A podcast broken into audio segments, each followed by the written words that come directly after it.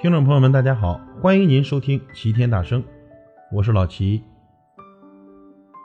人到中年，就该明白，在爱的世界里，从来没有谁对不起谁，只有谁不懂得珍惜谁。我们不要因为寂寞爱错人，更不要因为爱错人而更加寂寞。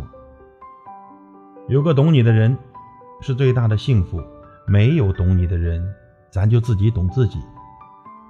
好朋友应该是互相欣赏的，而不是互相利用的。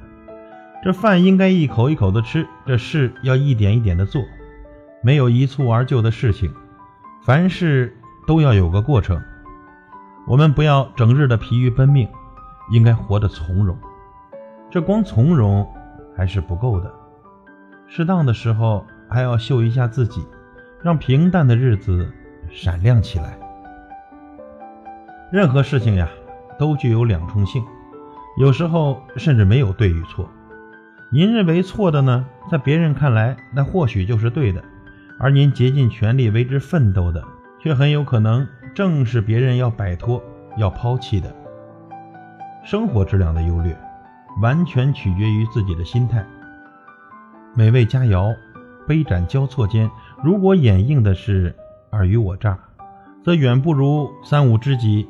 围坐一团，一杯淡茶，聊聊家常。亲情的疏离是切肤的伤痛，淡一些，亮一些，忍一些，会使我们的心宽一些，和一些，暖一些。对待父母呀，再不能做保养厚葬的傻事了。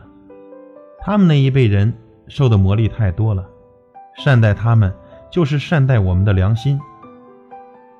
其实大多的时候，他们根本就不需要你所谓的荣华富贵。每周打一个电话，陪他们吃顿饭，或者问他们一个年轻时的故事，然后耐心的听他们讲完，他们就很知足了。所谓地位，所谓荣誉，只不过是一个杯子，而您的修养和品性才是你杯中的东西。夜光杯中未必盛的就是葡萄美酒。也可能是一杯浊水，粗瓷盏中未见得就是白开水，很可能焖的是一盏极品的龙井。朋友们，咱事业有成的时候，要珍惜自己的身体；事业无成时，要让我们自己更健康。您的生活应该是淡定从容、健康而幸福。最后要说的是，如果人到中年，就该明白。不要再透支自己的健康了。